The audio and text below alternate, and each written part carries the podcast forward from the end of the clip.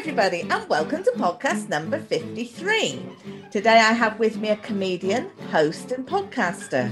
In twenty eighteen, he was a Moosmoosh National New Comedian semi-finalist, B B C New Comedy Award nominee and Leicester Square Theatre New Comedian runner-up.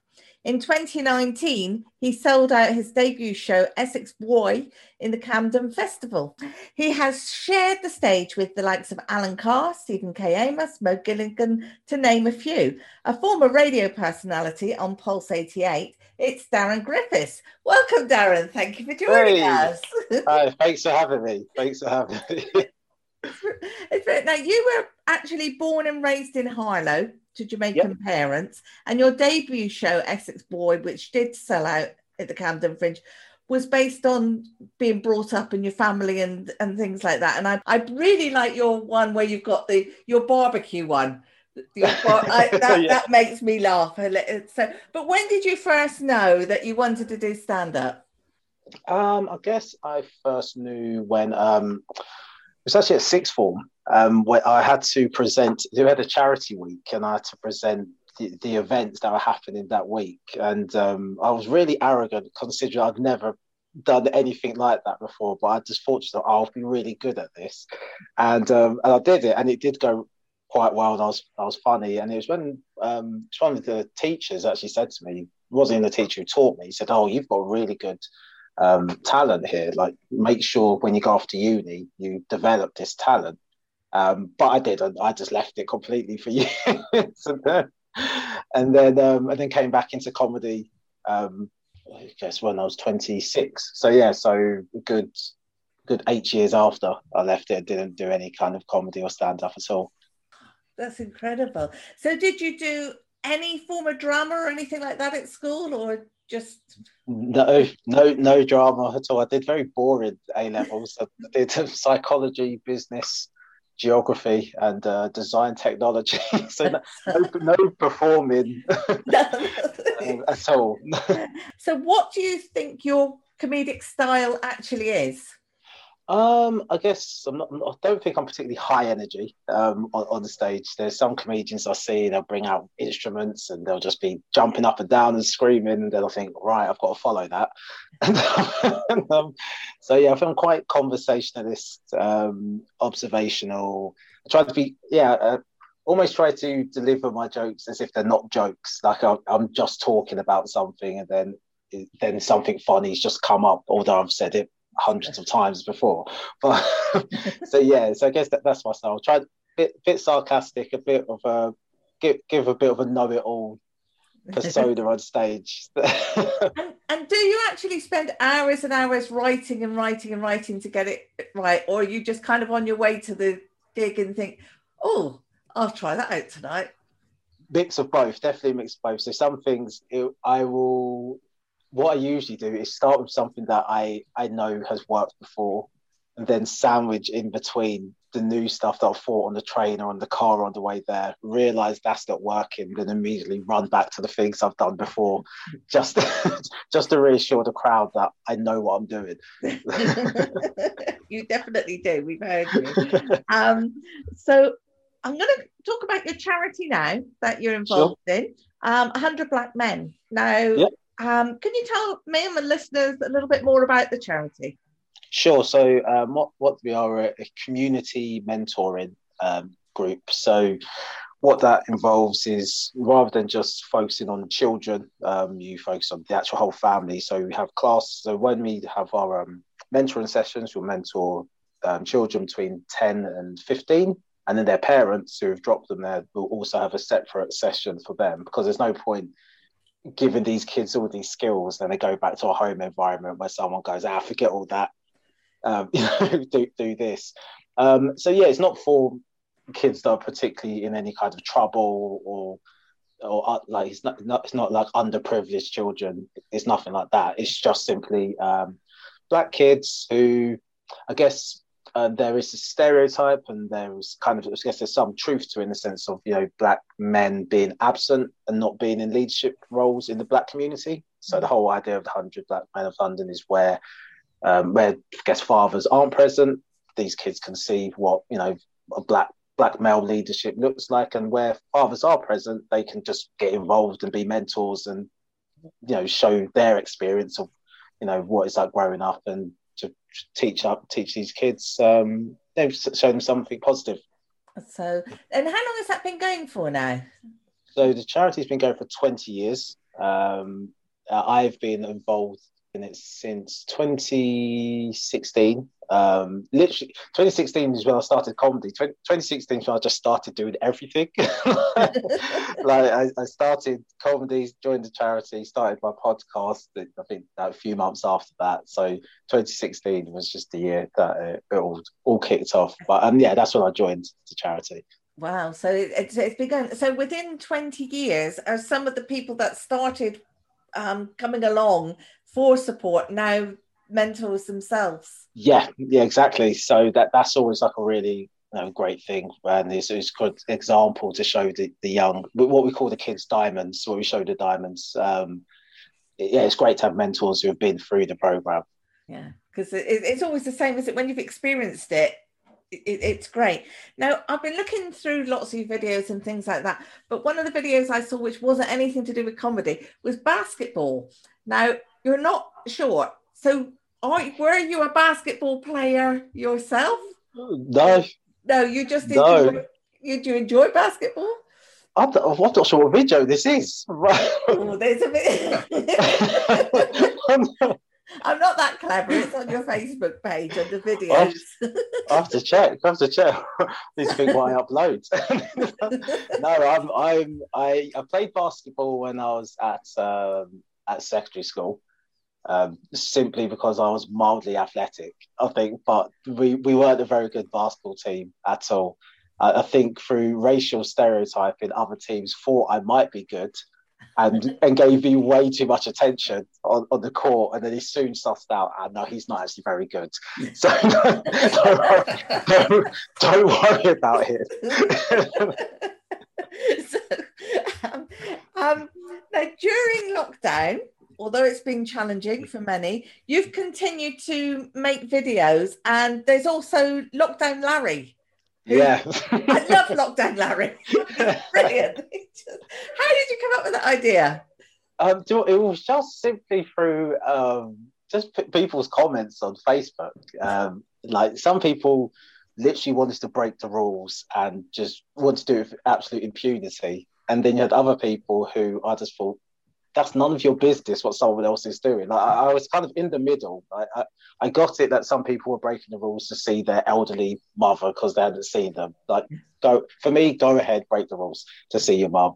But there's other people that I'm going to a rave and there's four hundred people there. But um, yeah, and I just found like there was a lot of people who just literally peering through their net curtains going, oh, my neighbour's doing this, my neighbour's doing that, and ranting about it on Facebook. So it was kind of an accumulation of all of those people.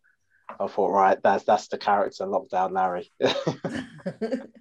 And you, with your um, radio, because you were um, a former radio presenter on Pulse eighty-eight, so your music taste? It's just commercial kind of R and B and, and rap and stuff. So I think before uh, before I got involved in the radio, I think like most people, I think you, your music taste almost gets crystallised from what you liked between the ages of about fourteen and twenty-five. Like that, whatever you like at that period, yeah, you stick with that. that's, that's, that's your music taste.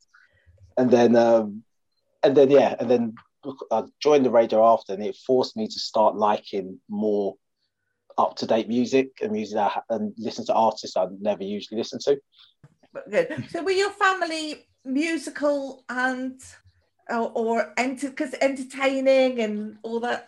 Yeah, actually. So um, my my dad, he he was a singer. I say was because he, he passed away when I was uh, nine. But yeah, he he was a professional um performing artist, and when, when he did pass away, they they um gave like an, uh, an obituary on on Choice F M and stuff. When he passed away, my cousin, he's he's a, a singer, and he he um he does supporting vocals for Sade.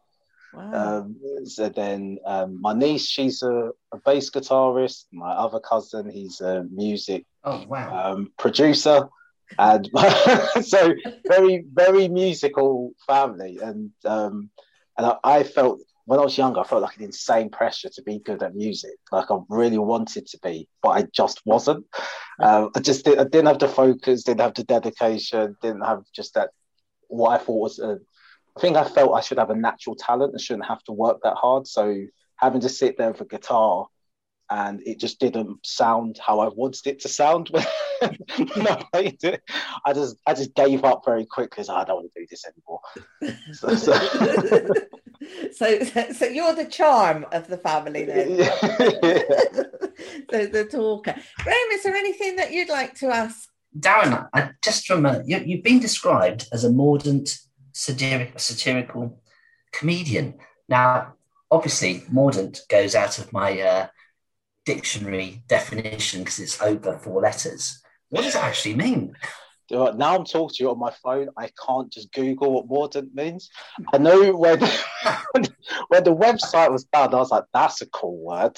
And that, and that makes and that makes me seem very smart by using words that aren't used very often. But I don't know what it means yeah. anymore. Well, I, I I had to look I, I had to look it up myself, and it's a mordant sense of humour.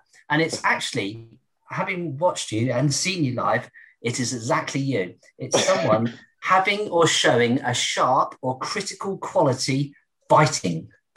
Oh, there you go. I knew there was a reason why I put it on the website.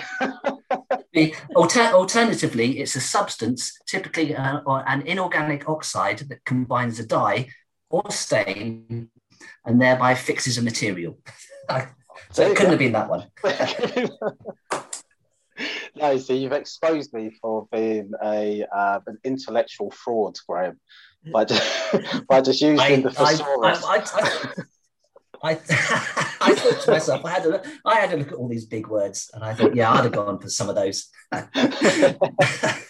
This is uh, no, but one of the one of the ones. Do you, having seen you live, Darren? Do you? I mean, your control of the audience is impeccable, and oh, the way you move on stage was was. I mean, I'm, I remember watching you. Absolutely impressive. Um, is that something you worked on right from the start? That level of control, or is it just developed? Um, I think what what that's come from is um, uh, maybe it's. It, it, it's it's experience that I've had that maybe other people on the circuit haven't had the chance to have. So, um, you know, in, in the U K comedy scene, you do have kind of just the, the main circuit, then you also have like the urban or black circuit, whatever you want to call it. And with those shows, it's I guess it's a more um, it's a more kind of honest and raucous crowd in the sense of I, I find like on the mainstream circuit. If the crowd doesn't like you, they'll just at least appreciate that you what you're trying to do. Like we, we don't. It's not our taste. It's not our joke. But that's not our sense of humour. But please continue telling your jokes. Where on the urban circuit, if they don't like your jokes, they will tell you they don't like your joke. And so you, so you have to quickly establish yourself on stage that. If you don't like my jokes, you better not say anything. That you've got to almost give this air of control of I'm in charge here. So listen, sit down and listen, and you will laugh eventually. And um, and the crowds are, uh, are bigger crowds as well. It's a much more kind of shallow hierarchy in, in the sense of the circuit. So you don't have to go around for so many years. It's someone might see you and then they'll put you on the show. And so like so for example, the biggest show I've done. On that side is um, the Indigo O two, which is obviously two and a half thousand people. Um, so yeah, yeah, yeah, yeah. So having to walk out that that was completely different for me because I'd done theatres where it's four hundred people, um, but two and a half thousand where you can't actually see the people you're performing to, and there's a, another tier of people above you that you can't see. And it's just like, right, how, where do I even look and focus my, my joke telling here? And you're trying to just walk, and the stage just seems absolutely huge. So you're just kind of walking around trying to keep their attention. So when it comes to a smaller room where there's maybe forty people in front of you or, or one hundred, it's like, oh, this is, for me, it's like, this is quite easy to control the room and know where I'm looking and how to kind of bring everyone in. So, yeah. Do you, do you find that, let's say, from performing, that was developed, let's say, from the, as you said, from the smaller venues to the really intoxicating, that they're right up close, actually looking and listening to every single word you're saying. Yeah, I, I've def, yeah, I prefer a smaller room for that reason, the intimacy and being able to see people's faces and knowing, oh, this, like, this row of people here, they're literally following every single word I'm saying. They're they're they're smiling and they're smirking before I've got to the punchline, because they they've picked up on my rhythm, so they picked up on the way I tell jokes, that they know I'm going to say something. Although I'm talking in a very serious tone, they know I'm about to say something utterly ridiculous in the next few words. And yeah, so with a smaller crowd, being able to see those expressions and feed off that is is great. Whereas, like, yeah, it does get lost in a bigger crowd where you just have to kind of perform into the ether and hope everyone's kind of followed your material, whereas you get that immediate feedback yeah. when it's a smaller crowd. Yeah. With um, with mentors, do you have any particular mentor, or were there any any people you followed? It doesn't matter whether they're, you know, one of the greats or, let's say, an unknown. Were mm. there any, like, three people you'd say, cheers, thanks, you gave me some really good advice, or I just, like, really enjoyed watching you on T V? Yeah, sure. Um, I think, um, because men- mentor-wise, there's, I guess, there's a comedian called Slim, um, who he's been on, he's been doing comedy for for over twenty years. Um, and he was someone that I'd seen on these big kind of shows before I'd even considered doing comedy. So someone I was a fan of, and just kind of how um, how kind of humble and gracious he was when I, I just met him. When I just started out, I wasn't even on the gig with him. I was just at a show, and I said hello, and he gave me so much time to talk to me. And then when I was actually on the show with him, and he remembered my name from when he met me before, and I was just like, all right, I If, if he's, for me, if he's that level and he's that kind of humble and down to earth, I need to always make sure I stay like that. Like, I mean, because you find there's people who've been doing comedy for three or four years. They've done one or two decent shows and they're so arrogant. It's like, you're no one. Um, so that kind of, that humility. Um, and obviously he's a fantastic comedian. So his style. Um, Filio Huff as well, um, but well, it's just a group of friends. So Filio Huff, Kazim Jamal, and Jay Handley. I'm not sure if you've come across any of those guys, but oh, Jamal, um, yeah, Jamal, yeah. absolutely brilliant, and I think yeah. possibly Slim as well. Over the yeah. years, I think I've caught him on the T V somewhere. Um, yeah, so, so those three, they those three, they always um, kind of force me to not censor myself. So each time I'm not. I'm, Should should I say this joke? Should I say this joke? Go say it. You have to say it. It's funny. It's just just go for it. And then you say it, and it's like, yeah, I'm happy. I I got that joke out. Um, yeah. So I guess it's those those guys. There'll be others, but I, I can't think from the top of my head of who. Yeah. If who you I were, look um, up to. If you were, let's say, are you going to go for, let's say, more fringes, do you think, like Edinburgh Fringe, and have a the solid hour shows there? Do you think developing for next year, or are you going to? Obviously, as live audiences come back, you know, obviously, and now you've done the two and a half thousand seater. So who, who knows? But what's the? Do you think you'd still do the fringe and the fringe shows to prove yourself? Uh, I say not proving, but get the really solid one-hour shows and develop that. Yeah, no, I know exactly what you mean. Um, it's difficult with the fringe because it, it is so expensive, and I, I'd have to do it with the mindset of I'm just doing it purely for for development or for the love of developing a show. Yeah. I think not not for any idea of this may progress my career immediately. Like someone's going to see me at the fringe. I, I think that's what happens with a lot of people. They go there, they get spend five thousand, six thousand pounds, go. Come back, not spotted, haven't got this amazing sitcom deal for, for B B C, and then they go, oh, the fringe is rubbish, and it's like, well, that isn't what the fringe is all about. Yeah. But um, I think I would like to do it just because it feels like a bit of a rite of passage, really. Just even if even if I manage to make it as a comedian without ever going to the fringe, yeah, yeah. I would still just want to go, even as an established name, and do the run just just to be a part of the I'm, fringe, really. I'm just letting you know, Elaine, get my checkbook. This guy's worth doing, all right? He only, he, it's six thousand. I reckon we can get him for five. we went, oh, it, we're on.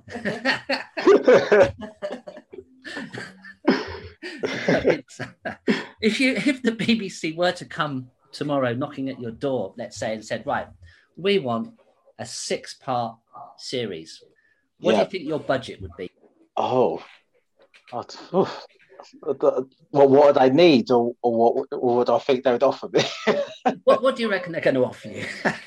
oh, oh, what, what they would, what they would offer me? I'm not, I'm not sure. I don't think they would be like, I have to put up the money.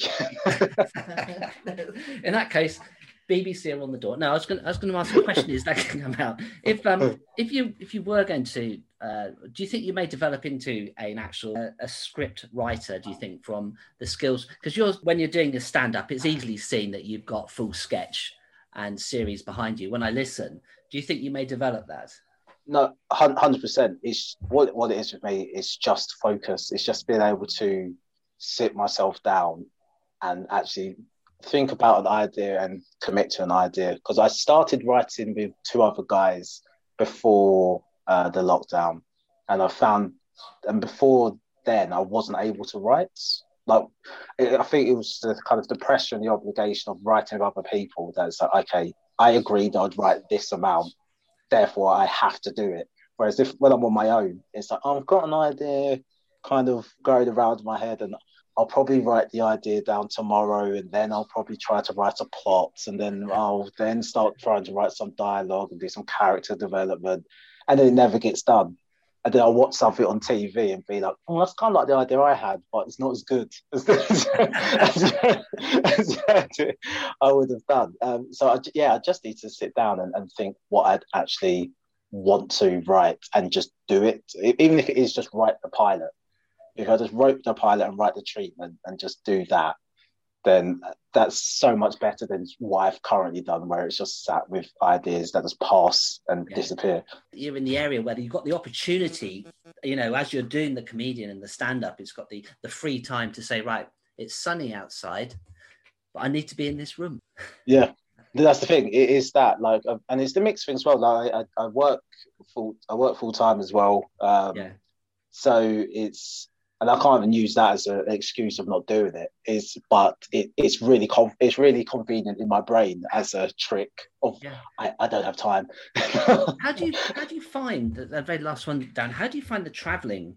Because obviously you're you're pushing right up the ranks in the comedy level the way it's going, you know, and, and it's only a matter of time, really. Oh, um, thank you. Uh, within well, I say let's say within three years at a maximum, it's going to be. And um, but do you? Do, you know, how do you cope with, let's say, where people are expecting you to travel? Let's say, are you still expected to travel up to Liverpool, for example, or Glasgow, or pop over yeah. to Ireland, as well as do your full-time job? Yeah, so with with those kind of gigs, um, what I tend to try and do is either tag it onto something else that I'm doing in the area at the time, so it makes it more convenient or makes it more enjoyable. Um, or... I will just simply just get um, book a hotel, book a room, and just maybe book a half day at work the next day. So I'll get up there, do the gig, stay the night, and then just come back first thing in the morning, just head to work for, for like a half day. Um, it's good, isn't it, that your your workplace is accommodating for yeah, yeah. No, one hundred percent. It's um. And yeah, if I just book stuff enough in advance, I can kind of work it out with work that I'll, I'll work, and if I can kind of shift the time that mm-hmm. I can work later on another day, and then oh, and I can build that in. Um, no, but when you're living the dream, it's on the way, isn't it? That's that's the way. Yeah. That's the way you, that's the way you roll. The, now I'll pass you back to Elaine now. Okay. Now that lockdown is restrictions are easing. Yep. Um, I know that you're about to have a baby in July, so congratulations yes. for that. Thank you, thank you. Um, hopefully we'll see you soon after. I know you're going to take a little bit of paternity leave, um, but are we going, are you going to be able to get out before the baby's um, born? Are you going to, yeah. uh, got any gigs lined up? Yes, I do, I do. Obviously, I'm coming down to you guys. Brilliant. In June, but um, no, I, yeah, from the eighteenth of May, um, till the sec- maybe second of July. I've just I've got gigs going on in that time. So yeah, there's gigs. We've, we've got a show show that I'm kind of um, producing rather than being just booked on is on the second of July, which is at Top Secret Comedy Club. Mm. Um, on Saturday afternoon, so it'd be me and three other guys. We're all doing twenty minutes each. Um, I think we're going to try and record it and stuff like that. So we're going to spend this month just trying to blow off the cobwebs and then just record record that show. Try to record it nicely and then just have new clips for for the new year to be able to you know show around and put put online and put on social media so people see us do stand up. So yeah, that's that's the plan. And how long are you going to take off the comedy for the paternity leave? Well, yeah, so baby's due on the sixteenth. I think she'll come early, um, but I I said really July. July is what I'll I'll take off. So if, if she come if she comes early, it'll still just be July to give more time. If she comes a bit later, then I guess we'll take a bit of August mm-hmm. off. But yeah, I, I, I want to. I don't want to just leave. leave my wife um oh, no. holding the baby as, as the baby goes. yeah literally um yeah I have to keep reminding myself that she's not an expert at this either. It's her first time doing this as well, but so I can't just assume because she's a woman she'll have this kind of natural God-given maternal instinct just to know how to it doesn't work like that.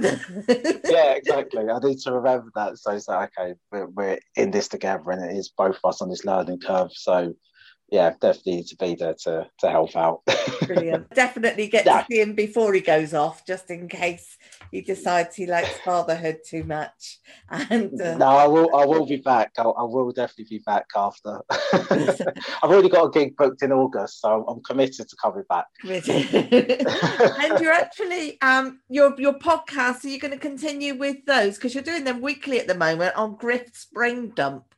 Yes, no, they'll they'll be weekly. They they will be weekly, and I guess I guess the first few of those after she's here will just literally be about about babies and, and and what I'm working out with that really. Um, so yeah, I was I was running out of things to talk about, so I had a baby. How can people actually follow you? You've got your website. Website uh, website is uh, darren griffiths dot com. Um, so Darren spelled D A R R A N, which I was meant to actually here's a question I was meant to ask you, Elaine, um, because you've obviously had Griff on before, who is also Darren Griffiths. Yes. Who, who um and who you're really, Griff you're Griff the Joker as well. So. Well, I've changed I've changed it now. I've changed it so we can have just more separation because he right. goes by Griff. So I was like, right, if he just goes by Griff and he just has Griff as his thing, and I just have Darren Griffiths as my thing, then people will be able to separate us. But I wanted to ask, when you first spoke to me, was it after speaking to him? Because I remember when we first met each other. Yes, because I said to, I said to, um, no, no, it was he. We spoke to you before because you were one of our first gigs last year. And we, but he came when we'd gone back inside, and he came, and I said, "Oh, great! This is really funny. This is this is a Darren Griffiths as well." Because it happened. Because this is what was happening. It was I kept on getting tagged in different gigs, and also, and I didn't know he existed, and he didn't know I existed, and there was just this thing of I couldn't be tagged in gigs and just going to people like you've met me before, and we've spoken before, and have we? I, I can't remember if I'd. Book this gig or not. Like I'd, I was always very British but very apologetic. I was like, oh sorry, did I book this gig? Because I don't remember doing it. I'm really sorry if I said I could because I'm not free. And go, oh, and rather than anyone saying to me, sorry, I've tagged the wrong Darren, there was, oh, it's okay. And then they'll just move on. And I, I'm like, right. And then it ha- happened a few times until someone, until I saw a picture and then my social media handle. And I was like, oh, That's not there's funny. Another guy floating about. So we'll, we'll actually be on the same gig in um, at the end of May. We're okay. going to be on the same. That's going to be on the same show for the first time. So that's going to be our first time actually meeting each other. And so, so that that'll be good to actually finally meet him. That'll be really good. He he's um he's quite a character. So uh, yeah. So as are you, but different. You're obviously different. That's all yeah. I'm saying. But um, so, so so my social media handles have changed now. I've changed them all. So it's not Griff the Joker anymore. It's I've just it's just Jamaican lad. Jamaican underscore lad is what I've got, because I thought I talked about being Jamaican. Yeah. Uh, I'm a bit of an Essex boy, a bit of a lad. So I thought if we put those two words together, it's what people will probably remember from what I've said on stage, yeah, and stuff. So that's just Jamaican lad. But it's still Darren Griffiths as my name on, on everything. So you'll still be able to find me if you just search Darren Griffiths. I'll find you. That's all right. Yeah. I, know, I know. I had about twenty emails and messages to you. When are you free? When are you free? When are you free? So that'd be brilliant. And we are really, really looking forward to seeing you soon, and good luck with the baby, and thank you thank for joining you. us today, and thank you listeners for listening. Thank you. Nah, bye. Exactly.